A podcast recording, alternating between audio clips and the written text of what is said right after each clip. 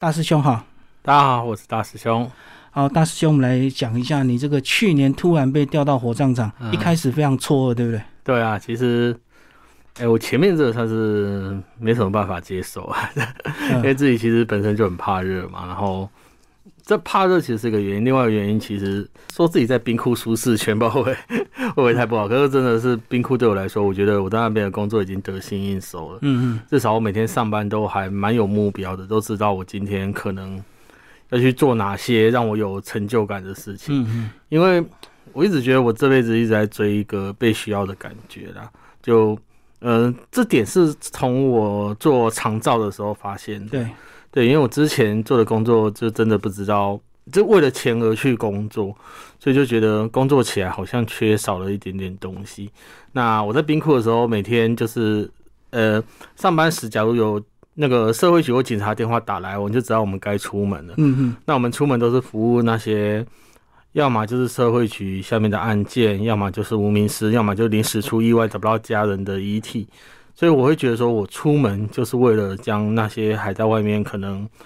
嗯，吹风淋雨啊，对或者在外面很久的那些往生者带到我们的冰库好好休息，这样等到家属来认他，或是来帮他做一些殡葬的服务，这样。所以我就觉得说，每天这么做其实很有成就感。那除了我在冰库，除了出去外面捷运之外，有时候待在冰库，其实我觉得也不错啦。因为我待在冰库，有时候顾着冰库，那有一些往呃往生者的家属嗯，可能是一时在医院没有看到往生者，那他赶过来殡仪馆要看他最后一对面。我通常都会过去冰库，将那个冰库打开，然后往生者遗体拉出来。嗯嗯，让他可能有一些话要跟往生者对说，不管是思念啊，不管是难过啊，不管是道歉或什么、啊，反正很多情绪在那时候就爆发出来。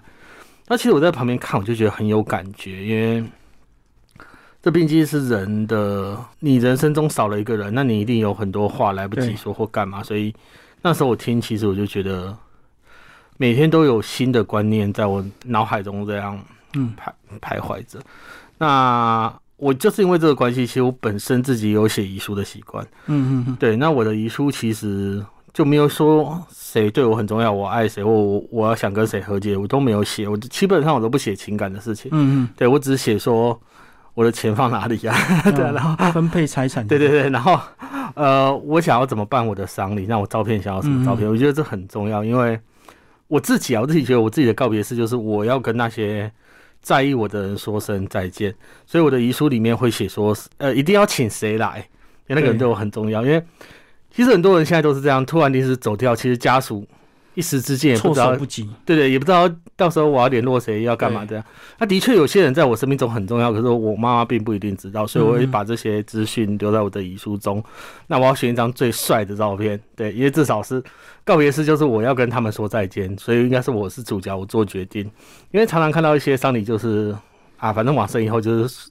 其他仪式都是给儿孙辈啊，或是家人办。其实我有时候看了，我觉得蛮可惜的，真的蛮可惜的。而且有时候家属越多，这个意见越多啊，所以嘿有时候如果自己能够提早做一些准备，也能够减少家属之间的纷争呢。对啊，就因为这样的情况下，我就觉得哇，我在冰块上过得太舒服了。所以一到火葬场，其实我那那天我真的是拎着早餐去上班，然啊后也不知道发生什么事，然后开个会出来之后，哎呦，我变火葬场了，对啊， 就其实很错愕啊。可是，所我以是他是算是正常的调动吗？对对对，其实正常的调几动年都会轮一下，就对。就稍微几年会轮一下。那我是特别是因为，呃，整个宾馆除了我之外，大家都待过冰库跟火葬场，哦，的确的确有一天会轮到我，可是我没想到那么快。嗯，就是是在我正觉得嗯过得还不错的状况下，我甚至连冰库的书我都写了一点， 就我第三本书原本还是要写冰库的故事，对对对，那我写到一半发现，哎、我被调火葬场，那所以我的故事算是被腰斩，所以我新书里面会发现我冰库跟火葬场的故事都有，就是因为有放一点，对对对，我做到一半就是被调走。那就广场也不是说不好，可是就是我我我讲白一点，就是为了钱还是要工作，因为我就是做工的。对，那的确我需要这份工作，我需要这份薪水，所以去火葬场我也觉得应该可以渐渐习惯。只是我一开始在火葬场，我找不到一个成就感，或者说我不知道为什么在那边做事，可能每天工作就是为了赚钱这样，因为。黄场其实就是很看日子的一个地方，今天对一个大日子啊，什么黄道吉日啊，其实就我们就很忙很忙很忙，嗯忙到甚至忘了会。我我讲工作品质就好，今天假如一天火化五十句跟一天火化五句，那个服务品质一定有对差，所以真的会让我觉得忙到我只是在做事而已。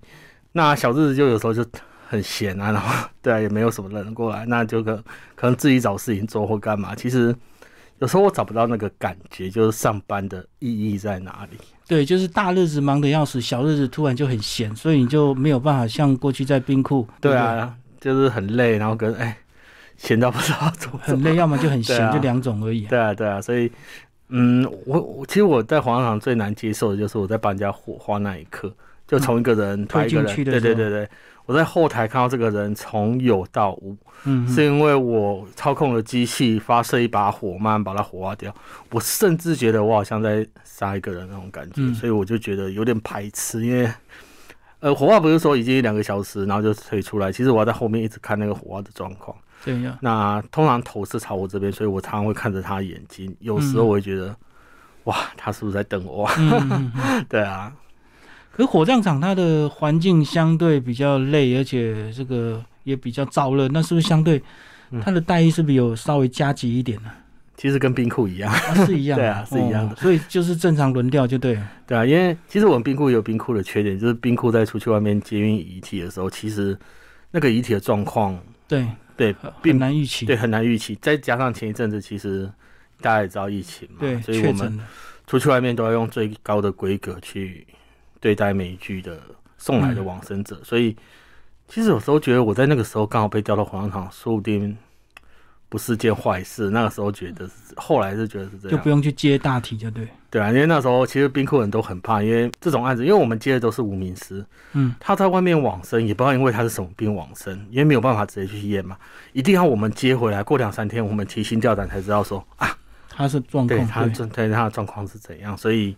其实我真的觉得在那时候调走真的是有好有坏啦。嗯嗯嗯。那你大概待了多久才慢慢调试？哦，大概是待了，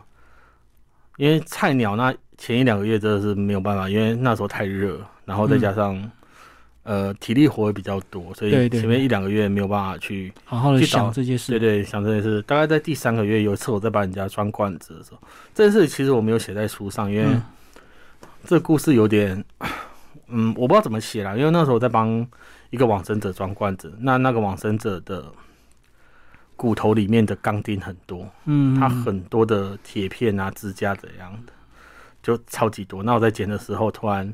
小就是妈妈带一个小朋友来嗯捡嗯爸爸的骨头，嗯那一个小朋友就问妈妈说：“嘿，妈妈，为什么爸爸的身上都是铁？”嗯对，那个时候妈妈就跟他讲说，因为你爸爸是无敌铁金刚啊，嗯是个超人，这样他每天工作赚钱。那、其实他就是因为在工地摔下来哦，受伤，所以他身体沾了很多很多铁片骨折的那治疗就对。对对，然后他在医院躺了一阵子往生，嗯，所以他的身上有很多那种东西。那时候呢，小朋友听到就觉得，嗯，我觉得啦，我觉得他感觉他爸爸好像不是那一个他印象中一直躺在床上的那一个嗯人，应该是个无敌铁金刚是之类的，所以我就稍微有点感触，我就跟小朋友这样闲聊，聊聊着聊着的过程中之后，我才知道说，其实捡骨真的有很多事情可以跟家属，如果假如他愿意跟我闲聊的话，我可以在这中间得到一些也算是蛮深的启发的。哦，我懂。对，因为火葬场就是在装罐的时候，就是一个丧礼最后最后那一个流程，对啊，嗯所以我是觉得说那，那那一段时间，就那那个流程中，应该也有很多值得我去去找寻一些成就的地方，对啊，我懂，就是那一次让你发现你在这个工作上是有意义的，哎，在装罐的过程是可以安慰到家属的。对对对，对当然，你也可以选择不跟他说话。对啊，如果你是 个比较没有这个放入个人感情的话，就是把他工作迅速的做完，交给家属就好了。对啊，对啊，其实就其实我我那时候入殡葬业之前，我对火葬场的印象很不好。因为嗯我父亲那时候往生嘛，那时候是请，哎、那因为那时候我是办不用钱的一个公祭，所以是请那个政府委外的那葬仪社来处理。嗯我一直以为不用钱的那种丧礼来的一定是那种阿里不达， 就是那些阿迪啊，就可能是品质比较低对的品质比较低的。哎、结果来处理我爸丧事那些人，真的服务很不错，很嗯不错，嗯值得我把我父亲整个就是后世让他们办，虽然那是不用钱的联合公祭，可是我还是觉得他们品质很好，那个时候这么觉得。嗯可到黄场我就有点有点改观了，因为那时候我记得帮我爸装罐的大哥，其实他的流程是没错的，因为嗯有时候骨量太多，那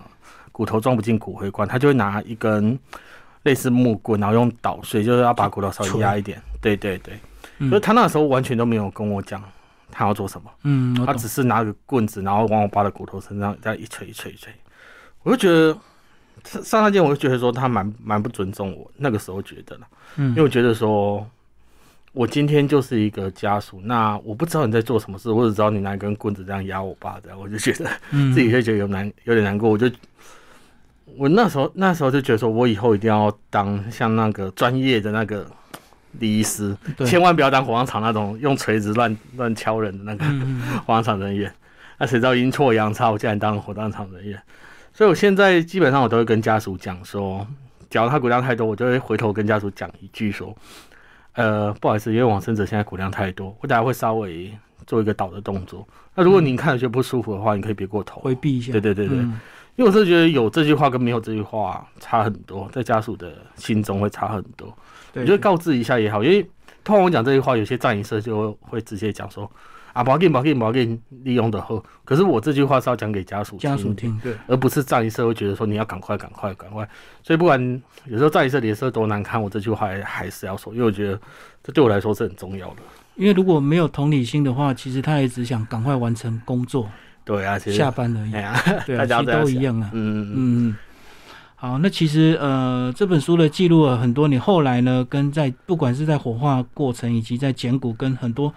重点是很多家属的一个互动，以及呃，也勾起了你个人的很多这个事情，对不对？嗯，对啊，因为我自己真的觉得说，有时候互动真的会想起自己的事情啊。比如说，我那里面有一有一篇叫做《一路好走》，其实我对嗯这一、这一篇蛮有印象的，因为那时候我是在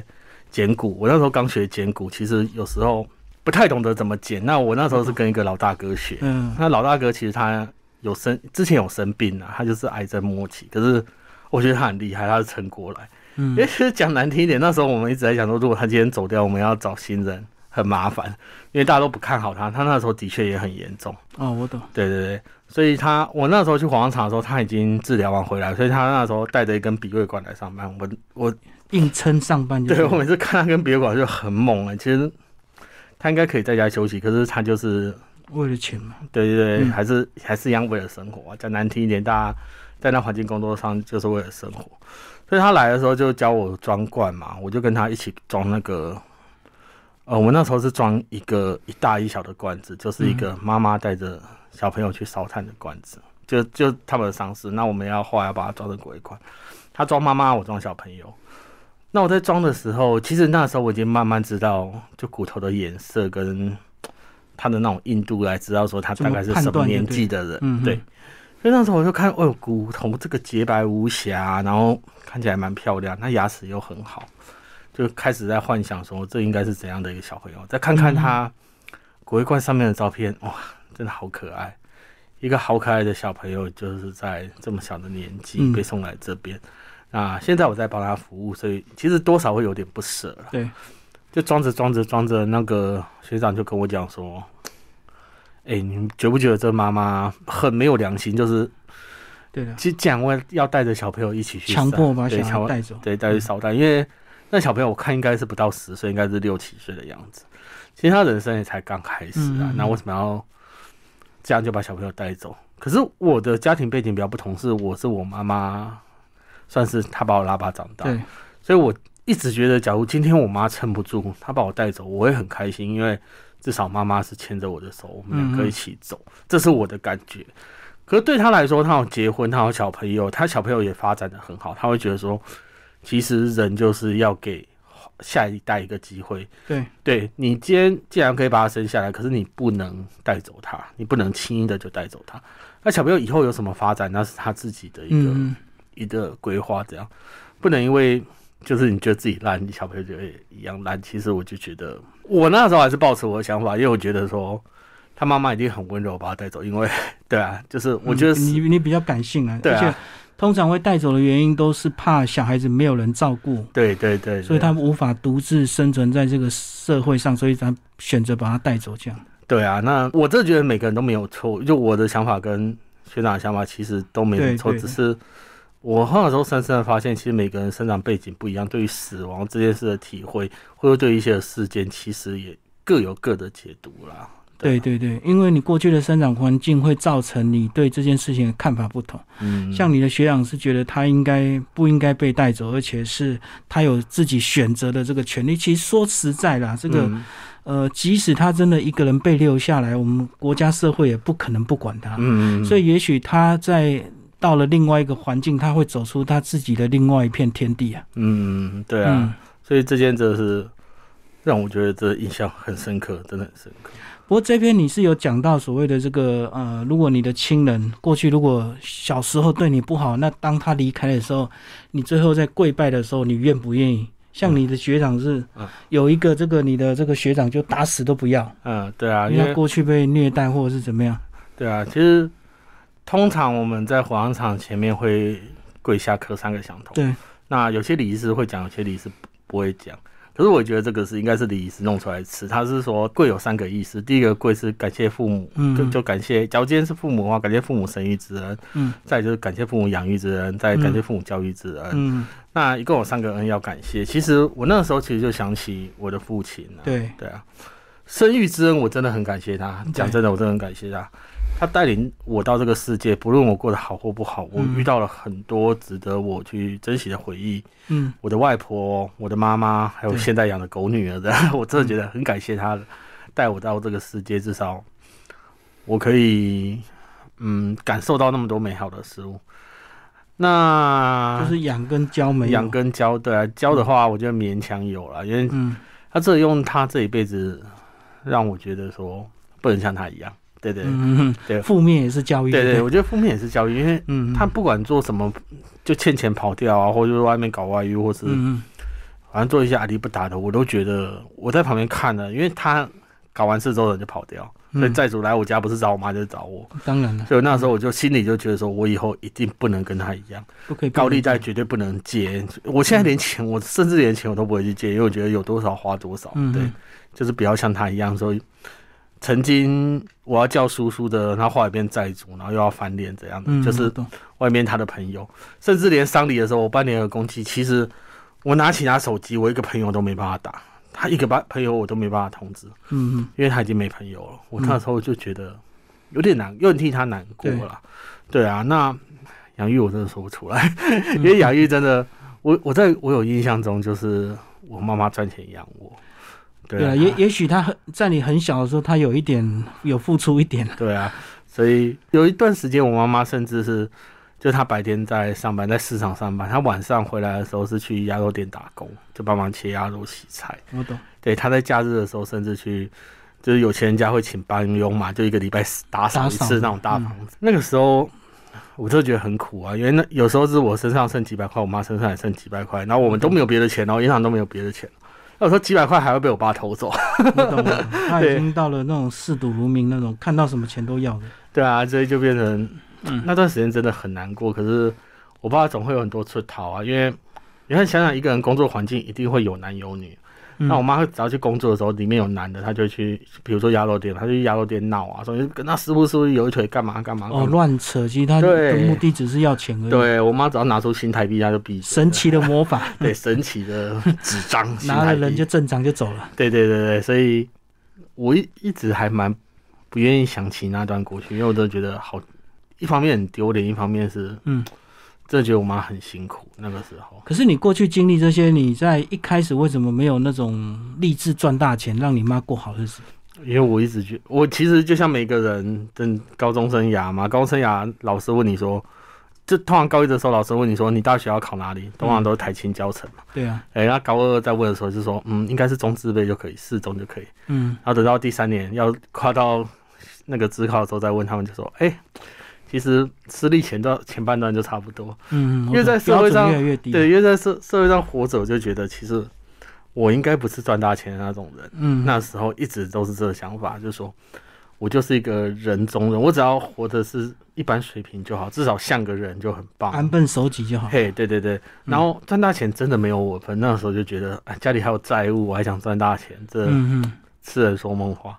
其实那时候也挺厌世的啦，就觉得，我懂，对啊，人生就就是过一这天样。算一天。对啊，对啊，然后赚钱就花掉，赚钱就花掉，其实也没有什么特别的。所以其实那时候我对自己还蛮蛮好的，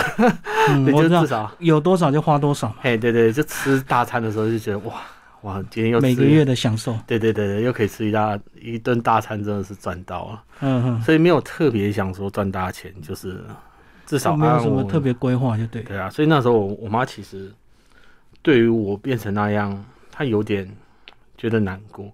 因为当我们家越烂，她对我期望越高。我懂从以前哦懂懂到现在都这样。我们家那时候甚至有时候连吃饭钱都拿不出来，可她拿钱给我补习，嗯嗯，我压力很大，啊 我就真的觉得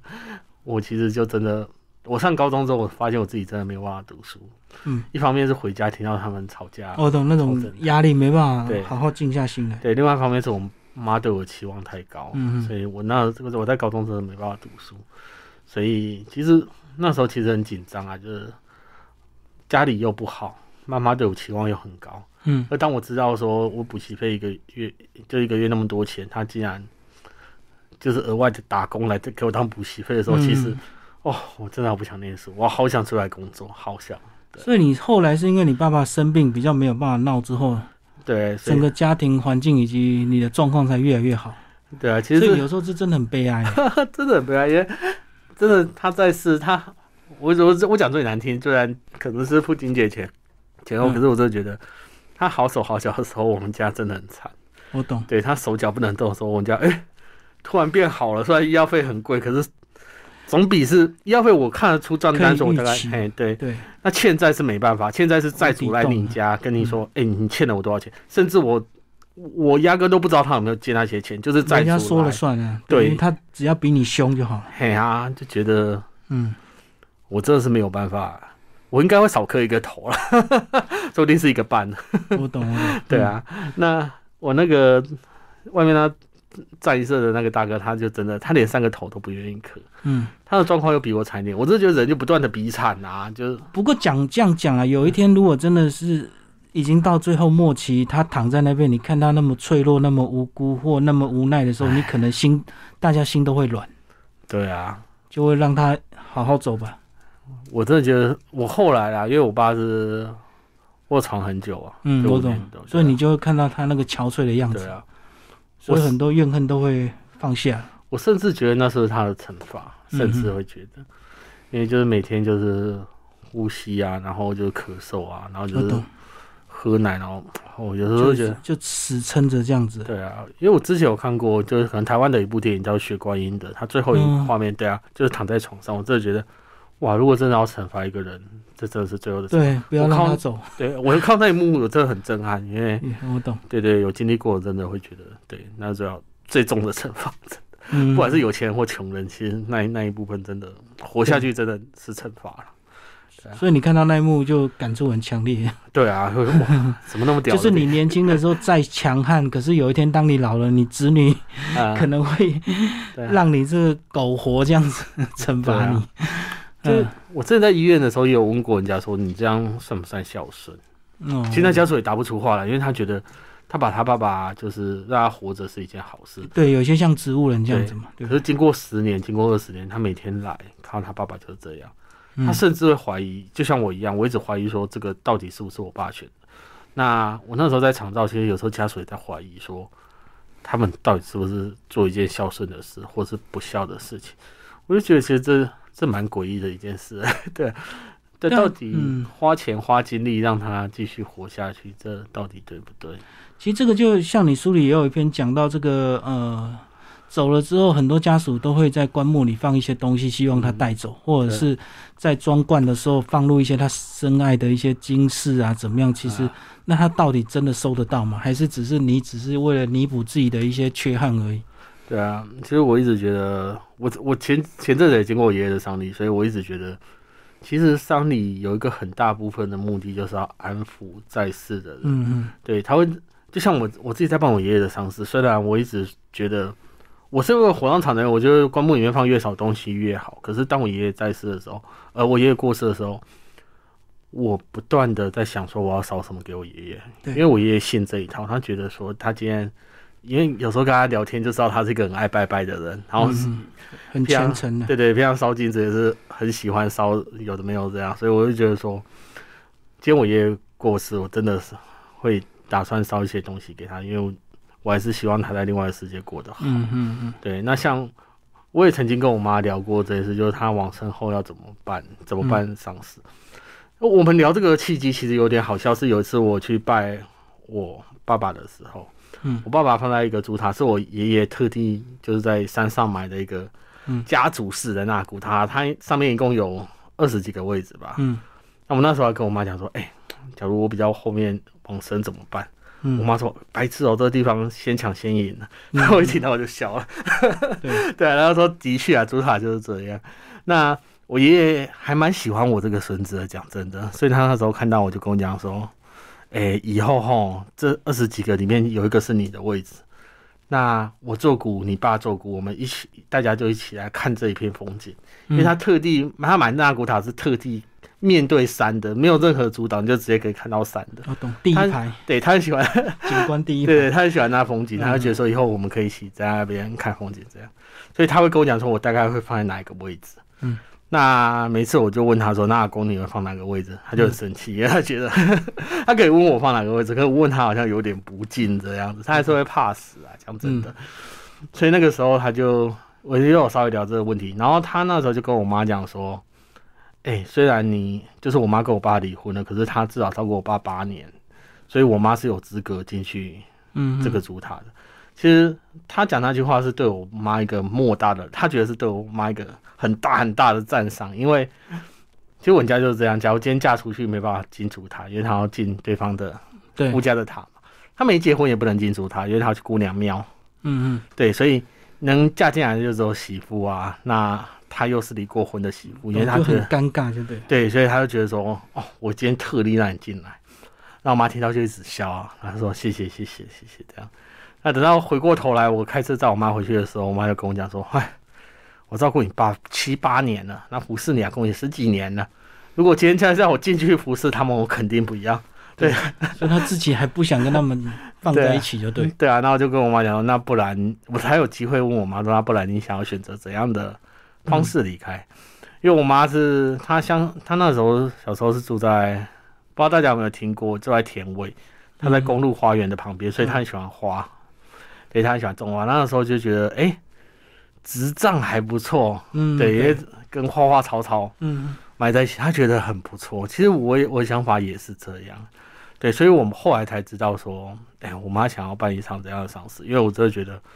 丧事这种东西，很多人都是就是啊，一时挂掉，那剩下的东西就是给后面的人用。有些后面的人根本连他喜欢什么都不知道，只知道只按照葬仪社的建议说啊，这个要怎么做，那个要怎么做，那对，个要怎么没做。错，其实我觉得现在丧礼越来越克制化了啦，那传统习俗真的有些被缩减到嗯呃，有点少。然后丧礼过程不讲，我觉得钱也是越办越少。以前像我阿姨那时候办一场丧事哈，三四十万跑不掉，嗯，现在大概都十来万，因为。第一就是停灵的时间有限，不像以前可能停可七以放十很九久嗯天怎样，对啊，现在都停十四天，再加上现在越来越克制化，再加城市也住在一个城市的有十几天的假让你办丧事啦，我我觉得现在我很懂，难所以。就要快，对，所以要快，所以其实现在的丧礼的金额也越办越低啊，所以嗯我就觉得我自己是偏向不要花那么多钱去办丧事，我甚至觉得说我往生之后，你们把丧假请，然后带我家狗出去玩，我真的觉得这样都可以啊，因为嗯对我都已经走掉了嘛，那在世的人最重要啊，就我会留钱给我妈用，我就觉得很开心，嗯不要买什么东西给我，因为我觉得我用不到，我自己对觉得啦，所以这是我的想法。那我妈，我我很高兴，我妈的想法也告诉我，就说她可能要傻账，可是还是要烧库钱给她，因为她很怕没钱用。嗯嗯，对，啊，但是她的想法我也很尊重她，对啊，就很难得有这个机会跟我妈聊上账这件事情。我懂，对啊而且我在想说，你这个火化完之后放一个这个呃纳古塔在里面，那一代传一代，万一这个小孩不想拜了，或者嗯对是啊，小孩也会有一些负担跟压力，嗯或者是小孩很多，大家不知道谁要拜，嗯，所以是慢慢也流行所谓的这个像你说树葬啊、海对啊葬这样子。哎，讲到这个，其实我现在还有流行一个方，呃，一个方式，就像我书里面有讲的，就是现在少子化嘛，越生越少。对啊那有对些啊人会住在国外，或者说难得回来一次，他们会把公从公塔把往生者的骨灰拿出来领。出来，对不对？对，然后我真的觉得我们广场不错，他收服务很久。 对我之前就处理一个，他是民国大概六七十年往生的，还放在里面，对他就是放在竹塔。那那天他要拿拿出来，嗯，拿出来要叫我把它敲掉，他骨灰要研磨成粉，要变撒葬。嗯，为什么要他做这件事？因为他怕以后没有人拜。没有人拜？因为他如果没有对小孩就，对啊，嗯所以他宁愿把它拿出来做撒账。那我遇到那案子比较特殊是，那是一个小朋友，他可能在十六七岁，因为我那时候看古围观外面的照片是国中国中的照片，嗯嗯嗯对他可能那么年轻就往生了。嗯嗯那家人的确也是证实是说，他说他很年轻遇到一个意外往生，可是妈妈对于他往生这件事一直耿耿于怀，嗯嗯，就觉得每次出去外面玩啊，去外面吃东西，就会想起他有这个小孩子，是，那什么都没有办法带他去玩，什么都没有办法带他去嗯嗯去品尝这样。所以他妈妈在哦很久哦，隔了三三四十年后往生，他竟然往生的愿望是他想要跟他小朋友一起，一起撒葬这样。嗯，嗯嗯所以那个时候他是把已经往生的小小孩拿孩出来，从那口他拿出来，然后叫我打掉，打掉之后磨成灰，跟他妈妈一起做撒葬。其实我真的我压根都都没有听过，既然世界上有这样处理丧尸的方法，真的是能到火葬场才能看到这些，我是觉得蛮蛮奇特的事情啊。对啊，真的啊！现在大家少子化，这个小孩越生越小，有时候这个一代传一代，到最后都不知道谁要拜了。嘿，对啊，那对啊的确用这种方式，我觉得比较好。我真的不就比较不会有压力啊，不能说比较好，对啊，至少不太会有压力这样。嗯嗯嗯。好，那这本书呢，其实在这个呃所谓的这个简骨要放入这个瓮里面，其实就会看到很多家属悲伤，以及也会有争执的一面，对不对？对啊，嗯，我觉得吵架都会有啦。就是对，呃，我常常说，我那时候在做长照的时候，其实是生命的末端嘛，因为我要照顾那些老人家，那些老人家他只会变得更坏，他不会过变得更好。对，状况只会越差了，所对啊以是需要很大的耐心。对啊，所以其实照顾的时候，我就觉得其实已经慢慢走到最后，他们有时候对于死亡啊，对于亲情，他们会有时候看得，我那时候遇到的至少都他们都是看得蛮重的，都会害怕或干嘛。可是死亡那一刻发生，就是我那时候在冰库的时候，他是在丧礼的前端，所以我嗯会看到很多人来的时候都哎、很紧张，很不知所措，会觉得说哎、为什么我今天呃可能小可能往生者很小就往生，之后为什么我今天要先送我儿子干嘛？所以我在那个冰库的时候看的又比较不一样，那时候我看到的是丧礼的前端，对那、等到我在广场的时候，我已经看到丧礼的末端。对，有时候治伤时间那么长，就是我觉得以前人丧事办那么久的意识，应该是要趁这个时候来学习说，呃，如何如何适应你生命中少了这么一个人。嗯，对我真的觉得这这段很重要，因为你古时候就仪式很长嘛，每天都要忙东忙西，真的只要忙完之后就觉得好像没有那么思念的那种感觉。因为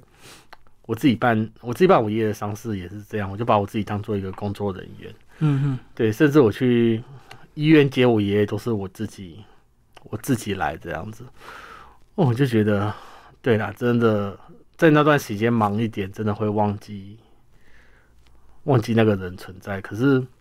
我觉得有两个仪式蛮重要，第一个仪式是大练盖棺，嗯，哦，对我懂，那时候也是都对，就是已经化好妆啊，那东西都放在棺木里面。当棺材盖起来那一刻，最后一面了。对嗯你真的再也没办法看到他了。就像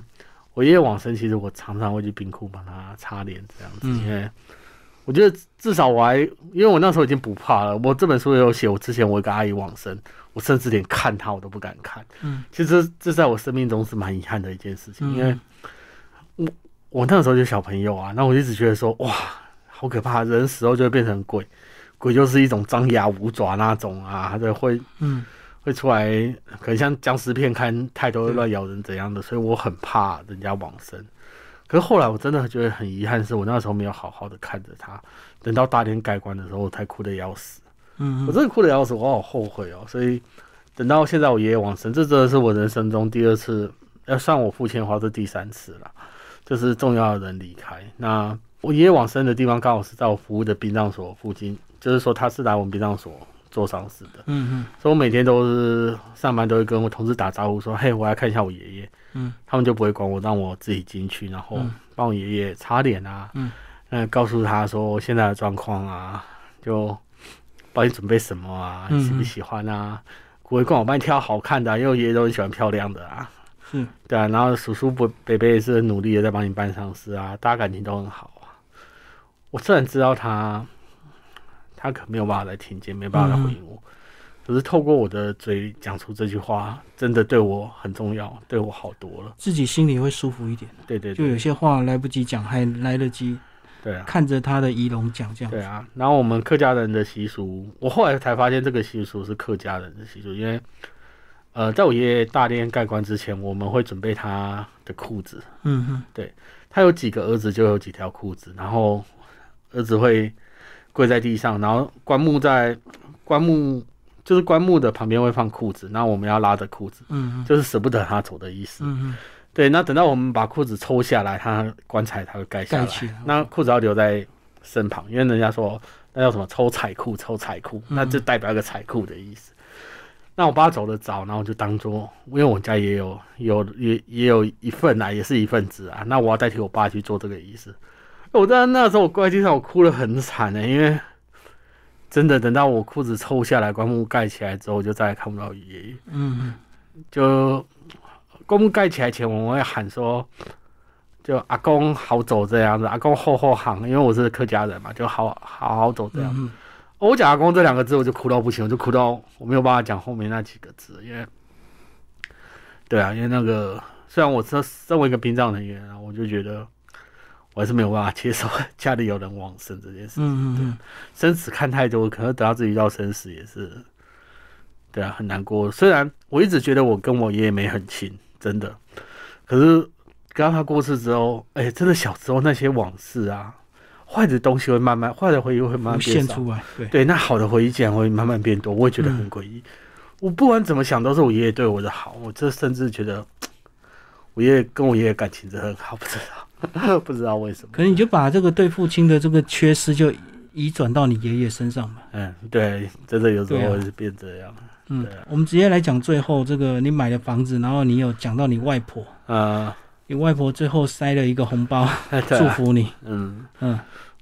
我一直觉得我外婆很辛苦，真的很辛苦。从她一个寡妇带五个小朋友长大，我真的觉得嗯她真的是我人生中见遇过最有毅力的人。我外公走得很早，是我妈妈出生不久，我外公就走掉了，所以她一个人是拉拔着五个小朋友，当一个寡妇，每天辛苦工作，带着五个小朋友这样长大。嗯我就一直觉得他很伟大。那我只有个舅舅，那舅舅生完小孩，过不久他要往生了。哦，对，所以舅妈跑掉，剩下我表哥一个。嗯，那我觉得一个老人家受到这种打击，其实很难去平复欸了，因为老公走了，那唯一的儿子也走了，对，所以他对我的表哥其实那时候寄予厚望啊。嗯可后来我表哥，我不知道书有没有写，我记得我之前有写过他的故事，他后来视觉失调，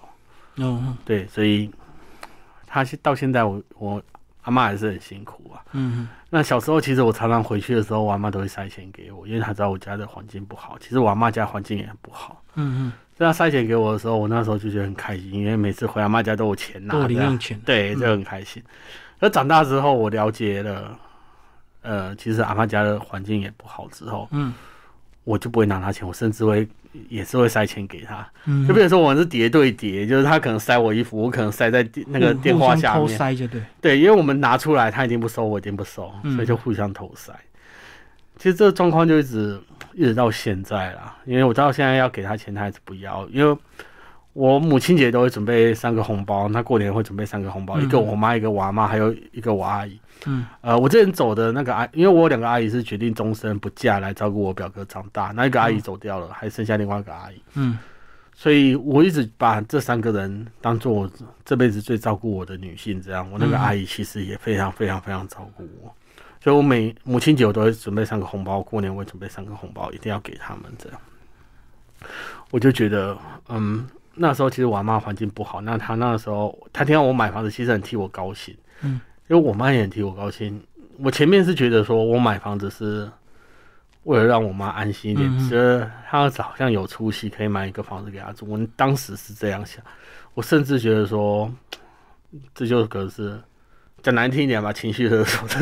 因为我本来就不想买房啊，然后我妈就一直叫我买房，后来我就买了房子。嗯他是希望你有一个对啊这个寄生之处就对了。对，可是买了房之后，才像就是李大哥你说的，他是真的很希望